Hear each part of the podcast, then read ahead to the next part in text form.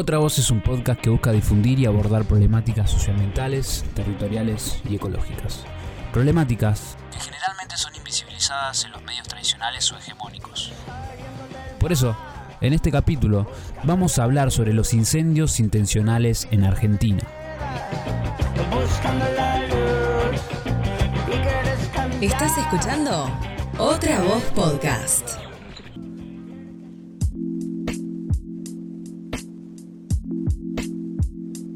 Desde que comenzó el dos mil veinte, más de novecientas mil hectáreas se vieron afectadas en nuestro país a causa de quemas de pastizales, incendios forestales e intencionales. Esta problemática estaba devastando los pocos ecosistemas nativos que nos quedan, arrasando con su flora y fauna silvestre en más de veinte provincias. Según el Observatorio de Incendios, el noventa y cinco por ciento de los mismos se originan directa o indirectamente por acciones humanas. Es decir, sea por negligencia, descuido, falta de educación ambiental o directamente por intereses económicos, como es el caso del agronegocio y la especulación inmobiliaria. Para tener una perspectiva más amplia de esta problemática, recurrimos al testimonio de una especialista. Evangelina Natale es licenciada y doctora en Biología, docente universitaria e investigadora del CONICET en Córdoba.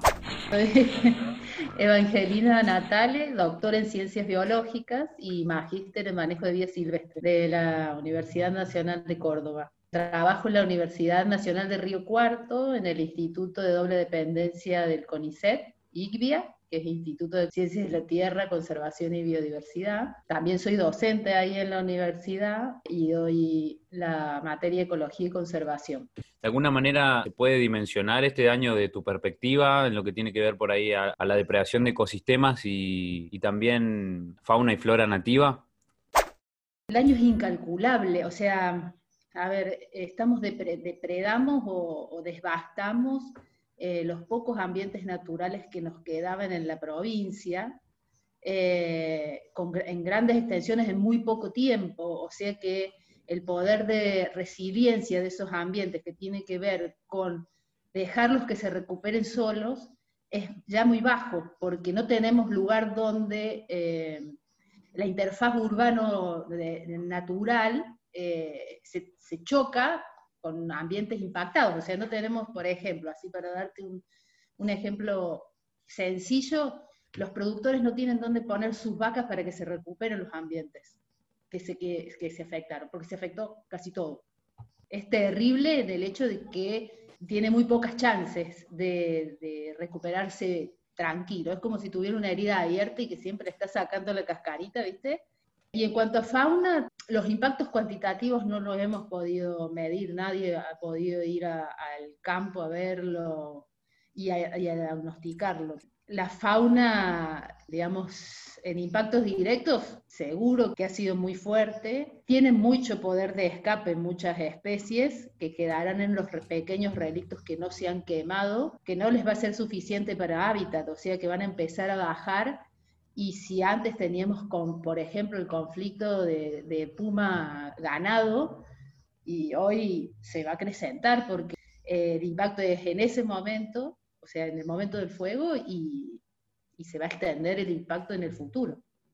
Que justamente, por ahí ahora estas noticias de los últimos días, de, estoy hablando de ayer y hoy, eh, dan como buena noticia que, que ya no quedan focos por el tema de las lluvias, pero ahí justamente empieza el problema, ¿no? Cuando eh, empieza a escasear esa esponja natural hídrica que es eh, el bosque nativo y que por ahí el monocultivo no lo tiene, y por ahí empiezan las inundaciones, y, y vos que esto que nombrás, que bajan los pumas, es como que se rompe el ecosistema y genera toda una cadena de consecuencias, ¿no? Es como... Sí, ni hablar con servicios ecosistémicos que no los vemos hoy y que no se están teniendo en cuenta.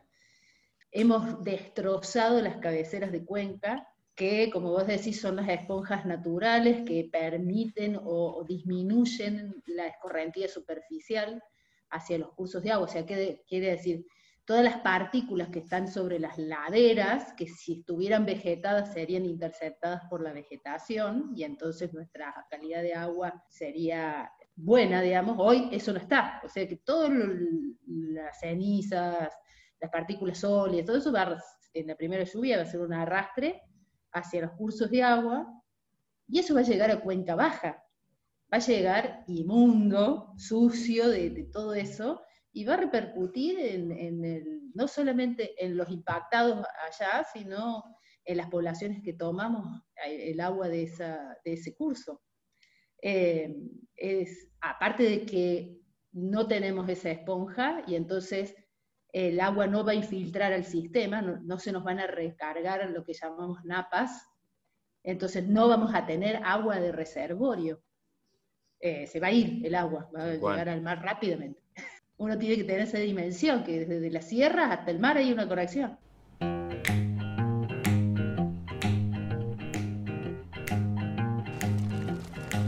La rueda que mueve al mundo. Según el registro de manejo de fuego por parte del Ministerio de Ambiente de la Nación, hasta el veinte de octubre de dos mil veinte, Córdoba contaba con más de trescientas quince mil novecientas noventa y cuatro hectáreas afectadas. Eso, sin contar los desmontes ilegales y el realmente bajo porcentaje de bosque nativo que año a año disminuye más. Para Córdoba y la región, dos mil veinte ya tiene forma de tragedia ambiental. No solo Córdoba es la provincia más afectada por estos incendios actualmente, sino que sufre el peor caos ambiental de los últimos veinte años. La pérdida de dos mil veinte es más del doble de lo que se quemó en la provincia en los últimos seis años. Pero Córdoba no es la única provincia afectada. También pudimos dialogar con Martín Kowalewski, biólogo, antropólogo, docente de Ecología del Pensamiento e investigador del CONICET en la provincia de Corrientes. Él trabaja con mamíferos monitoreando el comportamiento de especies. Nos comentó sobre cómo fue el incendio que afectó al Parque Provincial San Cayetano. Nosotros en el Parque Provincial San Cayetano, que tiene unas ochenta hectáreas, sufrimos dos incendios consecutivos, uno el veintitrés de agosto que quemó el sesenta por ciento del parque, y uno el primero de octubre, donde se perdió el noventa por ciento del parque. El primero fue intencional, causado e iniciado dentro del parque, y el segundo se propagó que a partir de un campo eh, lindante que se dedica a la producción ganadera, ¿no? Donde se quemaron más de mil hectáreas, y eso entonces eh, entró en el parque y eh, quemó el noventa por ciento, ¿no? Total. Es difícil cuantificar las pérdidas, ¿no? Eh, pero bueno, eh, sin querer, en este laboratorio natural que tenemos, de repente empezamos a encontrar animales muertos, a, a contabilizar eh, algunos animales, y de esa manera por ahí empezamos a ver la tragedia ambiental con la que, que, que nos encontramos. Eh, más allá de todo el paisaje que tiene que ver con la vegetación, todo lo que es la herpetofauna, que son los animales que tienen que ver, por ejemplo, yacarés, culebras, víboras, ranas, sapos, ellos se perdieron casi en su totalidad porque no pudieron escapar del fuego. Y después los mamíferos también, los que no encontramos quemados, empezamos a encontrarlos fuera del parque, atacados por perros o atropellados por autos, en búsqueda de otros sitios donde instalarse que no hay porque están ocupados. Recordemos que estas unidades de conservación son como islas para los animales y demás. No es que eh, sacás el parque, esperás que se recupere y va a haber una cola de animales esperando para entrar. Afuera no hay. Pero ¿cuáles son las causas de estos incendios? Eh, los incendios tienen dos escalas, ¿no? Tienen parte de ignorancia eh, de la sociedad con respecto al manejo del fuego. Tienen después... Eh, el accionar de grandes propietarios, ¿no? Que incendian violando leyes, sabiendo que van a salir impunes de la misma violación, pero también esto de no entender eh, que estos incendios, en momentos que están prohibidos y no se pueden hacer, no deben hacerse por una serie de factores como la sequía, el calor, los vientos y demás. No es que estamos en contra de los incendios a veces, no, no podemos erradicar una, una práctica tan, tan fuerte en un año, pero sí podemos eh, regularla, ver cómo, cómo utilizarla en forma responsable, con expertos en manejo de fuego. Lo que nos pasó en el Parque Provincial San Cayetano es una pequeña escena de una gran película que es en toda la región, donde se ve eh, una destrucción total de los ecosistemas con diferentes intereses, ¿no? Ganaderos, eh, instalar eh, forestaciones, soja, eh, intereses inmobiliarios y demás. Y, y el común denominador Eh, más grande es claramente el extractivismo, la agroindustria y demás, ¿no? Todas industrias devastadoras que, que se siguen propiciando, ¿no? Y fomentando a pesar de existir este, este estado de pandemia desde marzo del dos mil veinte. Pero ¿qué pasa con las leyes? Lamentablemente, en nuestro país, el ambiente no alcanza a tener una representatividad jurídica. De modo que los desmontes, quemas y demás cuestiones por parte de empresarios quedan totalmente impunes. El artículo treinta de la ley nacional, el artículo cuarenta de la provincial dice que aunque haya incendios, no pueden hacer cambios de suelo. Durante muchos años se ha puesto en la leyenda urbana esto de que, ah, si está incendiado puedo hacer un loteo. Claramente hay una presión empresarial que legitima estos incendios para ampliar la frontera agroindustrial. Por dar solo un ejemplo, en nuestro país el monocultivo de soja ocupa alrededor de veinte millones de hectáreas. Tomemos el caso de Entre Ríos, segunda provincia más afectada de incendios en lo que va del año, con doscientas ochenta y seis mil trescientas veintiséis hectáreas. Justamente, esta es una provincia que se vio envuelta en un episodio mediático a causa de los Echevere. Y como siempre, los medios y la justicia defienden a los poderosos, en este caso Luis Miguel Echevere, expresidente de la Sociedad Rural y exministro de Agroindustria de Mauricio Macri. Pero pará, pará, pará, pará, pará. Acá sí que quiero hacer un paréntesis. Y es que lo que ningún medio dice, aparte de esta construcción por un supuesto conflicto intrafamiliar, fue que esas tierras que hoy pertenecen a los Echevere fueron tierras fiscales, donde en la década de los ochenta había un frigorífico estatal que debió cerrar en mil novecientos noventa y tres. En aquel entonces el Estado despidió a los trabajadores y les ofreció como indemnización una porción de tierras sin título alguno, por supuesto. Recién en el año dos mil cuatro, Jorge Busti, quien ocupó el cargo de gobernador de Entre Ríos entre dos mil tres y dos mil siete, decidió liquidar los bienes del frigorífico, incluidas las tierras supuestamente dadas a los trabajadores. Los mismos fueron desalojados y tres años después los hermanos Echevere obtuvieron esas tierras. Vaya a saber mediante qué favor de por medio y teniendo también en cuenta la reciente campaña del gobernador. Y de este modo se hicieron propietarios de trescientas setenta hectáreas en Santa Elena. Posteriormente, los mismos Echevere se hicieron dueños de un terreno destinado a la Escuela Agrotécnica número ciento cincuenta y uno, cerca de la misma zona. A punta de escopeta y por favor del mismo gobernador, expropiaron ese terreno fiscal y simplemente lo hicieron parte de su campo fumigado. Este es un ejemplo más de la connivencia y la corrupción entre la política y quienes se dicen los dueños de la tierra. Los Echevere se han transformado en dueños de extensiones territoriales, evadiendo impuestos, comprando y financiando campañas políticas y mediáticas. Vale, vale la pena, pena entonces preguntarnos quiénes son los ocupantes de la tierra, a qué intereses responde el blindaje mediático y el discurso de la propiedad privada, cuál es el rol de la justicia en todo esto. En Entre Ríos, cuarenta y siete propietarios son dueños de casi un millón de hectáreas y el cinco por ciento es dueño de casi la mitad de la tierra productiva de la provincia. Justamente de un modelo agroindustrial que tiene como bandera el uso de agrotóxicos y transgénicos que envenena, despoja e incendia. Se estima que el cincuenta y cinco por ciento de los niños y niñas internados en el Hospital Garrahan y el Hospital Italiano son de Entre Ríos, donde justamente son numerosos los casos de escuelas fumigadas.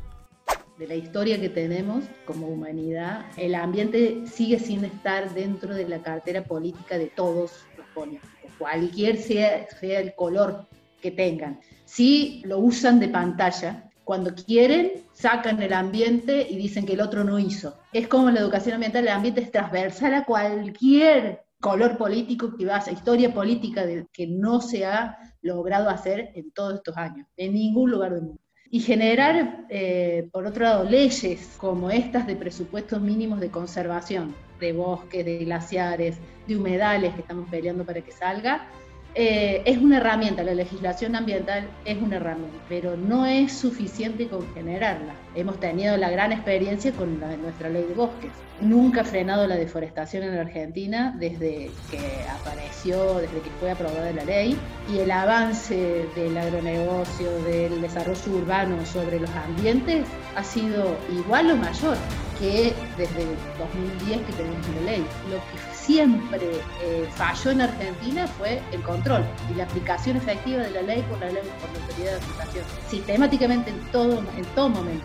O sea, con la ley o sin la ley, sin esa capacidad de aplicación, es como si nada. Y no es que no las podamos, yo creo que no las queremos aplicar. Tenemos que empezar a, a, a educar a los chicos y a las chicas de, de las escuelas, en programas donde haya o que tengan un, un fuerte impacto en la educación de los chicos y las chicas, y que entiendan que el derecho al ambiente, un ambiente saludable, es un derecho humano, ¿no? Y que ellos como ciudadanos, y este derecho se le empiezan a dar estas leyes de la Ley General del Ambiente y Ley de Presupuesto familias muy diversas, la de bosques, glaciares y la de humedales, ¿no? que, que obviamente no sale claramente, no por una cuestión técnica, sino por una cuestión de un tremendo lobby eh, de intereses económicos, ¿no? Confrontando siempre a, por investigadores o ambientalistas contra la producción, cuando ninguno de nosotros se enfrenta a la producción, sino que nosotros estamos de acuerdo con que haya una producción sustentable, sostenible, perdón, e inclusiva. Es muy difícil que los sistemas de producción actuales, extractivistas a gran escala, eh, como la mega minería a cielo abierto, eh, este establecimiento de emprendimientos ganaderos en lugares donde no, no, no están adecuados para poner pasturas ni vacas, eh, como las islas del delta, eh, el establecimiento de forestaciones donde había pastizales, o bueno, proyectos inmobiliarios en lugares donde no debería haber, o establecimientos de monocultivos en general, ¿no? Como la soja, como ejemplo, acompañado por todo lo que, lo que significa el uso de agroquímicos, herbicidas y demás. Esos sistemas de producción extractivistas, yo no creo que tengan forma de que sean sustentables.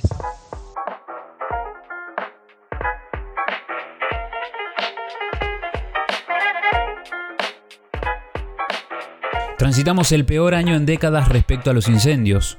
Quizás podríamos tener esperanzas de que esto sirviera para lograr una conciencia social o tomar políticas serias en cuanto al manejo de incendios. Sin embargo, en el presupuesto para dos mil veintiuno aprobado hace instantes, se recortó un cincuenta por ciento de lo destinado a combatir incendios. Esto tampoco sale en los medios. Pero eso no es todo. Si la pandemia exacerbó las desigualdades, el extractivismo se intensificó. La quita de retenciones, el llamado inversiones mineras, el nacionalismo energético disfrazado de soberanía en vaca muerta y el ahondamiento de una matriz agroindustrial fueron las medidas anunciadas este año por el gobierno nacional. Demos un ejemplo de esto. El nueve de octubre se publicó en el Boletín Oficial la Resolución cuarenta y uno barra dos mil veinte del Ministerio de Agricultura, que autoriza la liberación comercial del trigo transgénico producido por Bióceres, trigo H B cuatro, que depende de la aprobación y el visto bueno de Brasil. Soberanía. Este trigo tiene como principal destino la exportación y fue modificado genéticamente para tolerar el herbicida glufosinato de amonio, que es todavía más tóxico y más cancerígeno que el glifosato. De concretarse el ok brasileño, Argentina será el primer país en aprobar la liberación comercial de una variedad de trigo transgénico en el mundo. Los impactos en los territorios, en las cadenas trigueras, en los mercados y destinos de exportación, en la biodiversidad o en la salud de nuestras poblaciones serán incalculables y representan una fuerte apuesta oficial por el modelo agroindustrial dominante y con ello más desmontes, más incendios y más agrotóxicos. Este rumbo de ahondamiento en la matriz agroindustrial no es para nada democrático ni mucho menos popular, porque ninguna de estas decisiones están sometidas a la voluntad popular, tampoco se puede delegar esta decisión en un resultado electoral. Esperar soluciones caídas de afuera como el pacto con China para convertirnos en una megafactoría de cerdos no puede ser jamás la respuesta a las necesidades productivas y soberanas populares. Parece que las únicas esperanzas están puestas en lo que hasta ahora ha podido frenar en cierta medida la ambición y la especulación a costa de nuestros bienes comunes, de nuestros bosques nativos, de nuestra agua. Y es la esperanza en los movimientos, en las voluntades colectivas, en las redes humanas, en las y los jóvenes por el clima. Así como la ciencia debe volverse más humana y dejar de ser el motor capitalista a costa del dominio del hombre de la naturaleza, la comunicación debe ser un campo de disputa por el sentido, por el ambiente y por los pueblos. Si llegaste hasta acá, muchas gracias por escuchar y más te voy a agradecer por compartir. Mi nombre, Mi nombre es Yago Mienz y nos vemos en otro capítulo de Otra Voz.